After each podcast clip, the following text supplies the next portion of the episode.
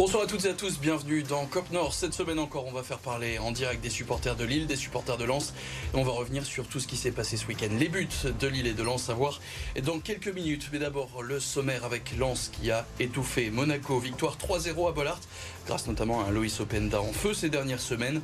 Les Sangheurs qui comptent désormais cinq points d'avance sur les Monégasques. Quatrième de Ligue un à six journées de la fin du championnat. Lille n'y arrive décidément pas chez les petits. Après la défaite à Angers, les Dogs ont concédé le nul un partout sur la pelouse d'Auxerre. Ils ont touché notamment deux fois les poteaux. Heureusement, les défaites de Rennes et de Lyon permettent aux nordistes de toujours accrocher les places européennes. Et puis on rendra hommage à la fin de cette émission à l'équipe féminine du Losc, assurée de monter en D un à la fin de la saison. Il reste trois journées au fil, aux filles de Rachel Saïdi, dont un derby à Lens dans deux semaines. On en parlera notamment avec toi, Raphaël. Bonsoir. Bonsoir. Évidemment, tu as suivi un peu cette équipe féminine tout au long de, de la saison. On parlera évidemment football avec vous trois, avec Guillaume Bataillé, journaliste à Europe deux. Bonsoir Guillaume. Bonsoir. Et puis on parlera aussi avec nos supporters lensois du soir, Alexandre Vianne et, et Antoine Galinier. Bonsoir, Bonsoir messieurs. Salut. Et vous aussi, vous pouvez participer à cette émission grâce notamment aux réseaux sociaux, au hashtag Kop Nord sur Twitter. On attend vos messages.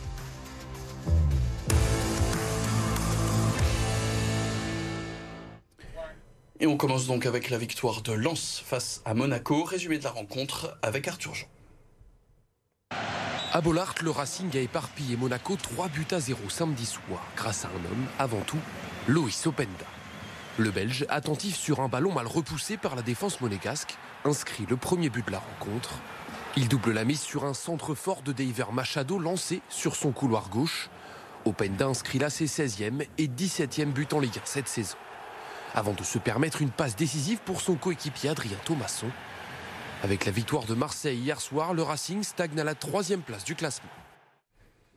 Et on regarde donc juste d'abord le, les statistiques de cette rencontre avec soixante-deux pour cent de possession, euh, près du double de passes que leurs adversaires, dix tirs de plus que les Monégasques. Lens qui a donc eu la mainmise sur la rencontre et notamment sur l'intensité. Les tops et flops de cette rencontre, je suppose qu'on risque d'être tous d'accord sur le top, Antoine. Openda. Openda. Openda. Openda. Openda. Openda. On va changer, mais je vais finir en E, Medina. Medina, ok, donc on a quasiment une unité. Euh, Openda qui fait quoi, un de ses meilleurs matchs, peut-être le meilleur match cette saison pour vous? Bah oui, très complet euh, dans l'intensité, on le voit sur le, sur le premier but, il lâche rien, euh, il est là au pressing, il les a fatigués, il était partout, et puis sur le troisième il est altruiste, euh, au lieu de la, de la jouer perso, il... il va mieux, il a, ça y est, on a eu un non, petit on sent quelqu'un là qui est calme, qui est serein, ouais. Même avant le match on voit, c'est, c'est quelqu'un qui a, qui a changé. Et euh, je trouve qu'il il, il s'est adapté au collectif de Haise, parce que ça n'a pas toujours été très simple sa saison. À un moment il ne jouait plus, on n'entendait plus parler de lui, et puis ça, il, il a changé son fonctionnement de vie, on en reparlera peut-être tout à l'heure. Et euh, ça se voit tout de suite, c'est un super joueur quand ouais. il est en forme comme ça. Bah on peut en parler tout de suite, c'est Antoine Salva qui fait le résumé de cette saison particulière pour le buteur lensois.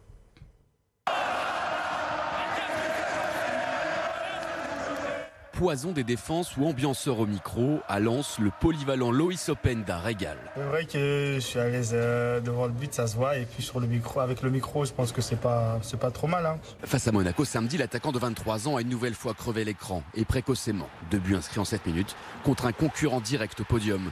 Le quatrième doublé de l'international belge porte son total à dix-sept réalisations cette saison en Ligue un. Il a fait un très gros match, ça c'est sûr, et il est décisif sur les trois buts, il fait un très gros match par ailleurs. Mais ça fait un moment qu'il est en grande forme. Samedi, sa performance a été ponctuée d'une passe décisive à destination de Thomasson, comme pour souligner l'importance du joueur dans le collectif de Franck Haise.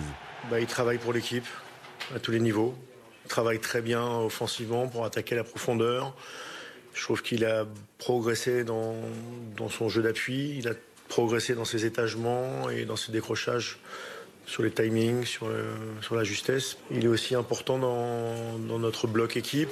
Auteur de neuf réalisations lors de la phase allée, Openda a ensuite connu un important trou d'air cette saison. Muet huit matchs durant, l'ancien joueur de Bruges, aidé par un préparateur mental, a su rebondir. J'étais passé par une période assez compliquée. Maintenant, je retrouve le chemin des, des filets. Mais bon, ça, c'est grâce aussi à, à mes coéquipiers qui m'aident euh, tous les jours, au coach et, euh, et au boulot qu'on fait tous ensemble, c'est pas, c'est pas que moi qui travaille. Il n'a jamais douté, à l'entraînement il a toujours été le même, il a travaillé et puis nous on a toujours été derrière lui, on a toujours cru en lui et là c'est vrai qu'il fait des matchs extraordinaires, mais il ne faut pas trop lui dire parce que sinon il ne faut pas qu'il s'enflamme, sinon après il va rater ses matchs. Cinquième réalisateur de Ligue un à cinq unités de Kylian Mbappé, Loïs Openda a prouvé son efficacité sur les pelouses hexagonales. On espère pareille réussite la saison prochaine en Coupe d'Europe. Et à six journées de la fin, donc on a Loïs Openda à dix-sept buts. Pour vous, jusqu'où peut-il aller maintenant qu'il semble aller mieux? Bah, vingt buts, ce serait pas mal. Moi, je pense qu'il peut le faire, ouais. vingt buts, c'est un objectif? Peut-être ouais, même plus. Il peut même les dépasser. Ouais, hein. Peut-être même plus. Pour une première saison, c'est euh, énorme. Hyper performant. Ouais. Ça peut être en tout cas, on, on regarde rapidement le classement des buteurs. Mbappé toujours en tête évidemment avec vingt-deux buts. Jonathan David deuxième, vingt et un buts, dont sept pénaltys, c'est à noter. Loïs Openda qui fait son apparition dans le top cinq avec ses dix-sept unités au compteur. On a donc fait un top avec quasiment l'unanimité. Le flop maintenant pour vous? Ça ne doit pas être facile. Les engins pyrotechniques à la trentième? Les engins pyrotechniques à la trentième, on va en reparler forcément, Alexandre. S'il fallait un joueur, Samba, parce qu'il n'a rien de mieux à faire. Samba qui a été plus calme, un match plus calme pour lui. Ouais, je suis d'accord, le feu d'artifice à la trentième minute, euh, en... ils, étaient en... ils étaient en feu à ce moment-là. Le feu d'artifice. Un joueur, ce sera Malo Gusto de Lyon. Malo Gusto de Lyon, ok, donc on va essayer de débriefer ça très rapidement. Donc on a dit, hein, Samba, match plutôt calme oui. pour lui. Les engins pyrotechniques, euh, donc on rappelle le, le contexte à la trentième minute de jeu, le K S O, le Kop Nord, qui fête son trentième anniversaire. Et on a des feux d'artifice. T'étais d'ailleurs juste au-dessus, Antoine. Au ouais, tu l'as vécu comment? Bah, c'est impressionnant. C'est vrai qu'en plus, euh, les feux d'artifice sont allés directement sur le, le, le toit du stade qui revient. Donc ça, ça résonne énormément. Et c'est, c'est vraiment dommage de risquer une suspension de, de, de tribune ou euh, une sanction quelconque euh, en sachant les matchs qui arrivent. On a Marseille. Si on ferme le Kop contre Marseille, c'est quand même très dommage, quoi. Oui, parce que le match a été arrêté quelques instants. Il y a un risque de, de fermeture partielle euh, pour la réception de Marseille. Le prochain match à domicile pour, pour les Sang et Or. Alors on sait que le club enfin, aura probablement une une amende avec mille cinq cents euros par fumigène tiré comme pour chaque feu d'artifice, et la commission qui va se réunir deux fois avant la venue de Marseille, et donc la première fois ce serait ce mercredi. Des possibles sanctions qui effectivement seraient pas forcément une bonne nouvelle pour les Lensois si euh, bah, Marek venait à être fermé ou au moins partiellement. Ah oui non c'est clair. Ouais, puis enfin euh, ça arrivait pendant le match à un moment où c'était ils étaient en feu. Mmh. Franck Haise était très très très mécontent à la oui, fin alors... du match. Pour être abonné dans cette tribune, enfin là j'étais pas là, mais il euh, y a quand même une grosse partie, mais dans beaucoup de copes en France où ils regardent pas le match, euh, ils sont dos à la pelouse, ils ambiancent en fait. Eux ils attendaient que ça à la trentième pour. Euh... Oui, mais il y a des, un risque derrière. Déjà, ah non, mais moi, un, je suis... rentrer un engin pyrotechnique, c'est pas évident dans le stade. Apparemment les fumigènes maintenant, il faut le dire, donc ils devaient être au courant pour les fumigènes, mais les feux d'artifice je pense pas, et je dis pas du tout que c'est bien ou mal. J'espère simplement qu'il y aura pas de sanction derrière. Après, euh, c'est vrai que visuellement, euh, quand t'aimes le football populaire, c'était quand même... Mais c'est vrai que pour le spectacle, en tout cas, l'image... Pour le spectacle, mais effectivement, ça peut te plomber le rythme, comme tu le disais. Euh, si on n'avait pas redémarré pied au plancher juste dans la foulée... Ça, ça... Avec quand même quelques risques, puisque les feux d'artifice ont atterri sur le toit, qui... enfin, à l'intérieur du toit, donc effectivement, euh, ça reste tout de même assez spectaculaire. Ça, c'est pour donc l'aparté. Réponse peut-être mercredi mmh. ou euh, jeudi. Est-ce qu'on peut parler, d'abord, pour revenir au football, du match le plus abouti des cent heures pour vous? Parce que le Monaco n'a eu aucune occasion quasiment. Bah, à la fin quand même. À la fin, il y a eu quand même deux trois occasions. Ils ont relâché à trois zéro, tu relâches un petit peu sur la fin, c'est normal. Il y avait Danso. Euh, on a quand même eu l'impression que Monaco c'était Angers quoi. Ouais, donc euh, c'est impressionnant, une équipe qui est rodée pour la Ligue des Champions et pour les compétitions européennes, qui se fait museler comme ça en deux minutes et qui, mm. qui n'arrive pas à réagir surtout. C'est l'incapacité à, à reprendre le dessus sur une équipe lensoise qui. C'est ça. Qui c'est un véritable rouleau compresseur. C'est surtout qu'on a tenu l'intensité qu'on met souvent. Euh, on dit souvent ils ont une mi-temps meilleure que l'autre. Là, il y a eu soixante-quinze quatre-vingts minutes à haute intensité quoi. Et euh, Sotoka encore une fois il a été euh, il a été monstrueux et, et on rappelle qu'il y avait un des cadres qui n'était pas là, ouais, Abdoul Samed qui n'était pas là, on l'a pas vu, on l'a pas vu, non on l'a pas vu effectivement, il est, il est encore suspendu ouais. pendant, euh, pendant encore deux rencontres, l'absence d'Abdoul Samed donc euh, le, le, contre Toulouse et, et contre, contre Marseille, Marseille où euh, le milieu de terrain sera absent. Lens qui impressionne encore à domicile, on peut le dire, quarante-trois points, quatorze victoires en seize matchs à domicile, seul un nul et une défaite. Ouais. Bah, c'est le meilleur club des cinq championnats européens puisque donc derrière on a City avec quarante points, Euh, le Barça et Arsenal avec trente-neuf, Paris trente-huit, euh, Borussia Dortmund avec trente-sept et la Juve à trente-six points.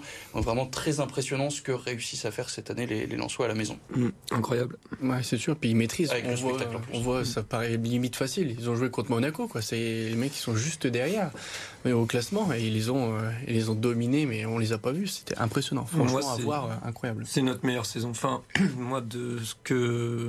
De ce que j'ai vu de Lens depuis mes huit ans, euh, j'en ai trente-trois la semaine prochaine et j'ai jamais vu euh, autant de spectacles et de résultats en fait. Mm-hmm. Parce que même quand on faisait des matchs nuls, même la deuxième mi-temps contre Paris alors qu'on perdait et qu'on allait perdre, j'ai pris un plaisir monstrueux à les regarder jouer. Dans quoi. Le jeu, dans le jeu, c'est quoi? C'est Franck Haise, c'est vraiment lui le, le bah... symbole de ça, parce qu'il y a eu pas mal de départs en plus à l'intérieur du club. On parle par exemple de Kisolfi ouais. euh, qui est parti à Nice, il y a eu le préparateur physique, j'ai oublié quelques membres du staff qui sont partis. malgré tout ce qui s'est passé en interne, Lens fait bah, la meilleure saison bah, euh, de, depuis très longtemps. Ils font passer le club avant tout, quoi. C'est comme t'en parlais juste avant, Openda, euh, apparemment dans les précédents clubs où il était, il était un peu vexé quand il jouait pas, il, il prenait vite la grosse tête. Et là, Franck Haise, il a dit ouais, non, mais les garçons, euh, c'est soit tu joues comme Lens, soit tu joues pas, quoi. La gestion de Franck Haise. Plus que le jeu qui, qui est beau à regarder, euh, t'as l'impression qu'il y a une vraie identité où ouais. tout, tous les supporters sont représentés dans cette équipe finalement, et euh, c'est une, une famille peut-être qui s'est construite au bout d'un projet de trois ans, et euh, c'est, c'est beau à voir d'une certaine façon. Non, mais ils ont une capacité à se réinventer, c'est incroyable. On, on, on l'évoque souvent, c'est la, la, l'intégration de Fulgini et Thomasson. Ouais. Thomasson, il a fait un match extraordinaire. Les recrues hivernales. Thomasson est énorme. Ils ont été intégrés euh, super facilement, et euh, ça c'est, c'est Franck Haise et son staff qui. qui font ça. Il restera donc six matchs pour conclure cette année exceptionnelle. Les dires des supporters lensois de ce plateau. On se quitte quelques instants, une très courte page de pub, et on parlera ensuite du nouveau nul concédé par le Losc sur la pelouse d'Auxerre. A tout de suite.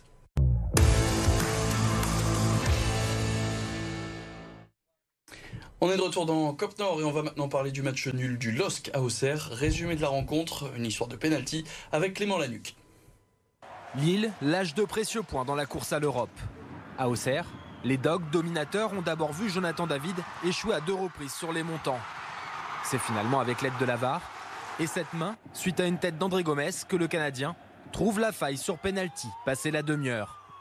vingt et unième but de la saison, à une unité seulement du meilleur buteur de Ligue un, Kylian Mbappé. Les Dogs pensent avoir fait le plus dur, mais ne se mettent pas à l'abri.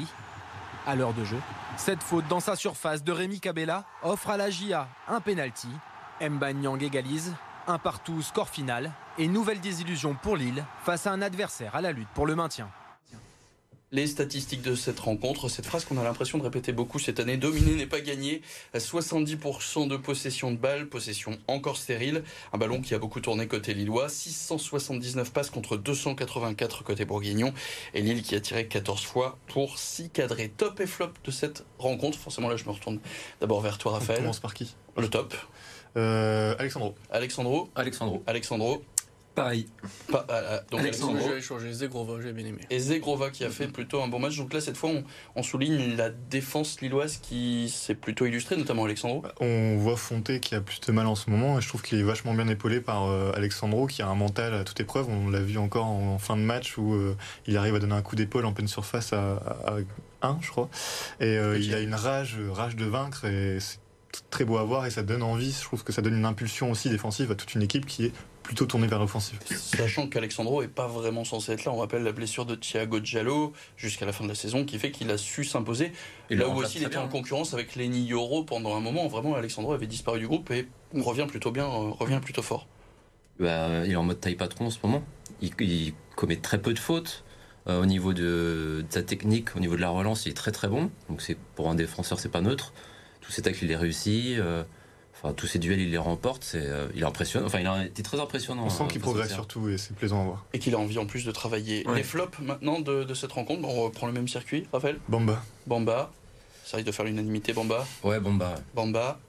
Bamba aussi. Bamba. Je suis sur David, moi. Et Jonathan David. Pourquoi Jonathan David ?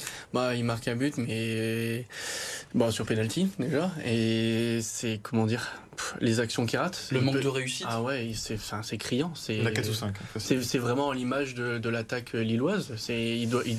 Vous devez gagner deux trois zéro facile à la mi-temps. Euh, c'est pas il possible, fait encore quoi. Deux poteaux, Jonathan David. Ouais, c'est voilà. Lui qui les touche les plus.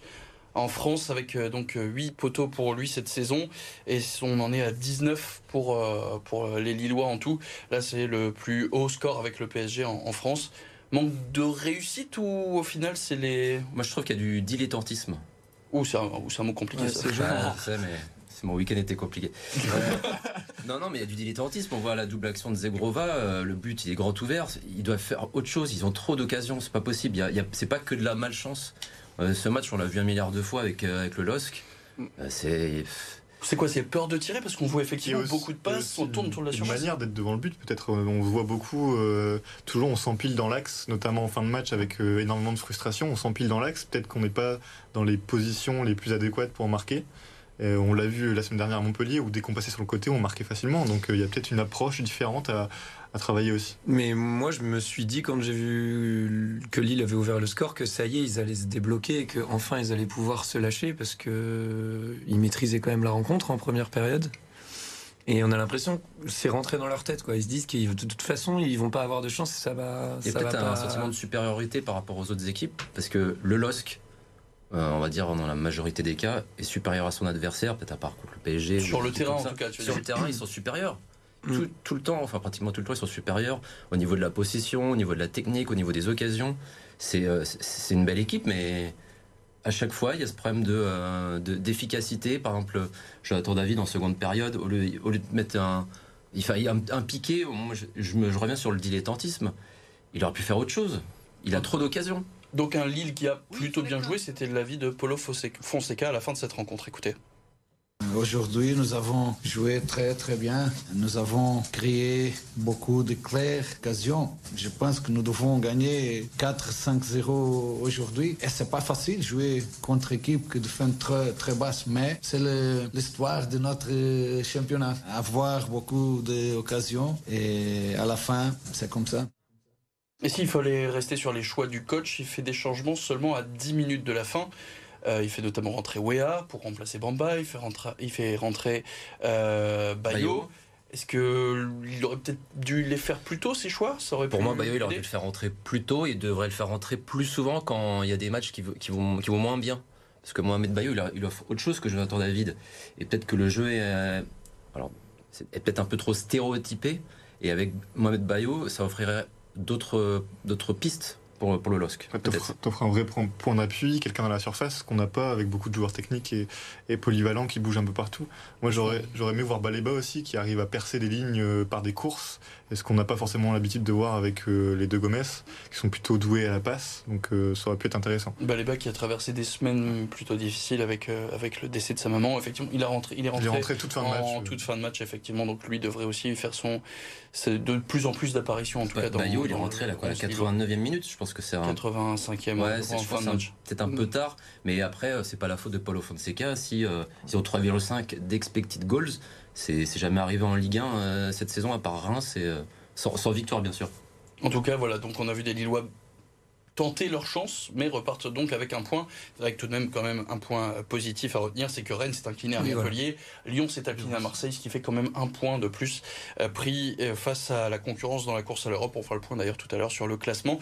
On va passer à la troisième partie de cette émission avec un mot euh, quand même du, du foot féminin. Hein. Bon, on va parler donc du L O S C. La victoire des féminines ce week-end euh, deux un sur la pelouse du club Athlétique Paris. Euh, ça les assure donc de monter en D un l'an prochain grâce à un doublé de euh, Julie Rabanne. On va voir dans quelques quelques instants le deuxième but lillois donc qui bah, leur garantit cette montée. Raphaël, tu les as suivis euh, cette saison saison euh, quasi parfaite hein, pour, pour, ah, pour bah, en fait elle a super bien commencé dès, dès le mercato où il y a eu beaucoup de changements mais des choix très intelligents. On a décidé de, de miser sur de l'expérience, euh, que ce soit des anciennes du club mais aussi euh, des, des personnes qui avaient déjà mont- qui avaient déjà joué une montée comme comme Anaïs Ribera qui malheureusement s'est blessée. Donc c'était des choix forts, des choix payants, et on sent qu'il y a un véritable groupe qui s'est construit tout au long de la saison avec des nouvelles recrues qui qui apportaient de la fraîcheur et des, des anciennes qui avaient la rage de vaincre. Et forcément la joie, la rage de vaincre, on l'a vu hein, à la fin de, de cette rencontre. Petit moment choisi euh, qui font toujours plaisir à voir.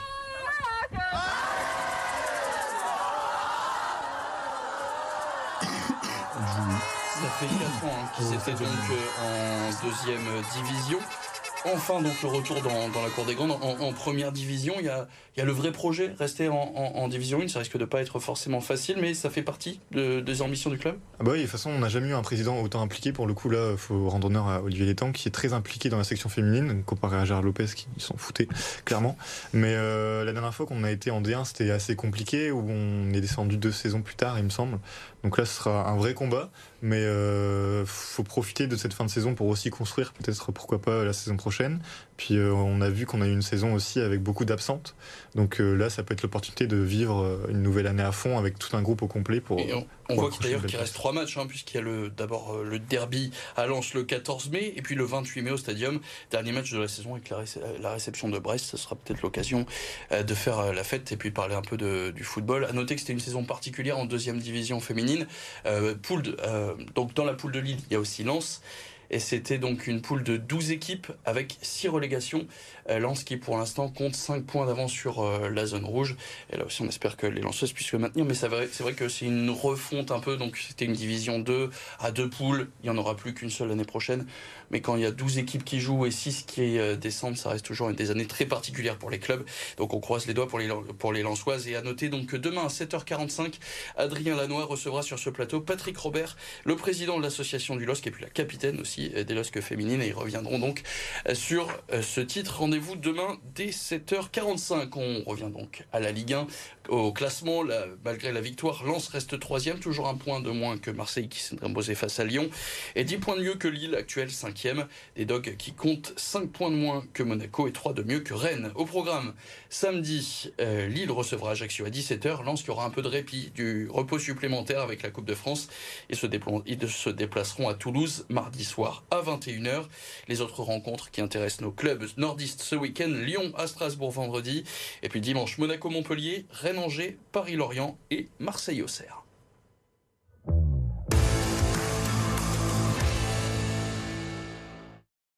Et on parle maintenant du reste du sport avec du football mais aussi du volley, résumé de ce week-end avec Arthur Jean. La frustration du T L M après plus de deux heures trente de jeu. Vainqueur de Narbonne au terme d'une folle série de cinq matchs en quart de finale, Tourcoing se déplaçait à Tours hier pour débuter les demi-finales du championnat. Face au club huit fois champion de France, le T L M a longtemps résisté. Pourtant, les deux premiers sets ont tourné à l'avantage des Tourangeaux, vingt-cinq à vingt-deux par deux fois. La défaite aurait pu être sans appel. Tourcoing a même sauvé une balle de match avant d'empocher les deux manches suivantes. Le T L M s'est finalement incliné quinze douze au tie-break et devra absolument s'imposer mercredi soir à domicile pour s'offrir un match d'appui. Après dix matchs, plus de deux mois, les sourires sont de retour sur les visages des Valenciennois. À Amiens, les hommes du nouveau coach Ahmed Kantari ont tranquillement dominé la partie. Linguet à la cinquante-deuxième minute et Berthomier à la soixante et onzième sont les deux buteurs de la soirée. Cette huitième victoire de la saison fait du bien au moral et au classement. Valenciennes est quinzième avec trois points d'avance sur Laval, premier relégable. Et pour finir en basket demain soir, place au tant attendu au Palico entre le Portel et Gravelines. Les deux équipes se retrouvent au chaudron pour la trentième journée de Betclic Elite. Et si le S S M cherche à assurer son maintien, le B C M, lui, rêve d'une place en play-off à quatre journées de la fin de la phase régulière. Et c'est déjà la fin de ce Kop Nord, c'est encore une fois passé très vite. Merci Raphaël Marquand, merci euh, du, du Petit Lillois, merci Guillaume Bataillé, journaliste à Europe deux, merci Alexandre Vianne et Antoine Galigné, cette fois je n'ai pas oublié, tous les deux supporters du Racing Club de Lens. On se revoit très rapidement évidemment.